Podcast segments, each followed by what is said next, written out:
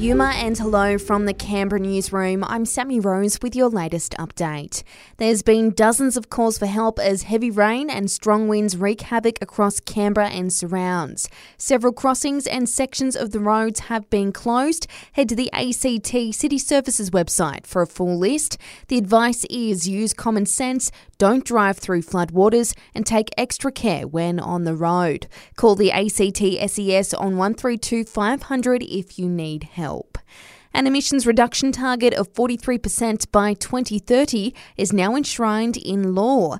The federal government's climate change legislation has fully passed through Parliament after several minor amendments. Prime Minister Anthony Albanese says it's a good day for the nation. This is a fulfilment of a core promise that we made at the election of 43% reduction in emissions by 2030, a program that will see some 604,000 jobs created, five out of every six six of them in the regions.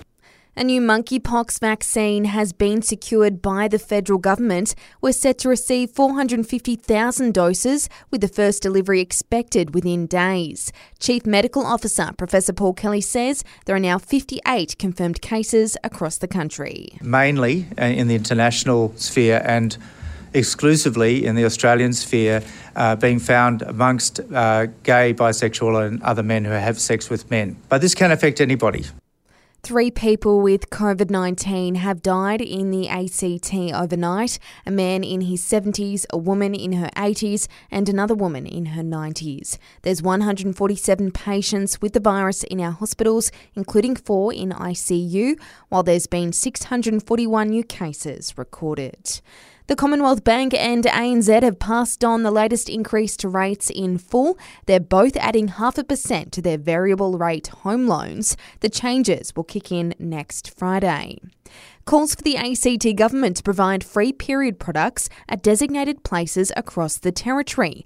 A bill will be introduced today off the back of community consultation. We'll have a designated places list, so that's places where people can go to get access to the product. A really good example of a place where you'll be able to access a product is, is something like a local library.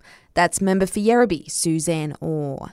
A learner driver is facing a string of road offences after allegedly being caught performing burnouts before speeding off from police in Tuggeranong yesterday.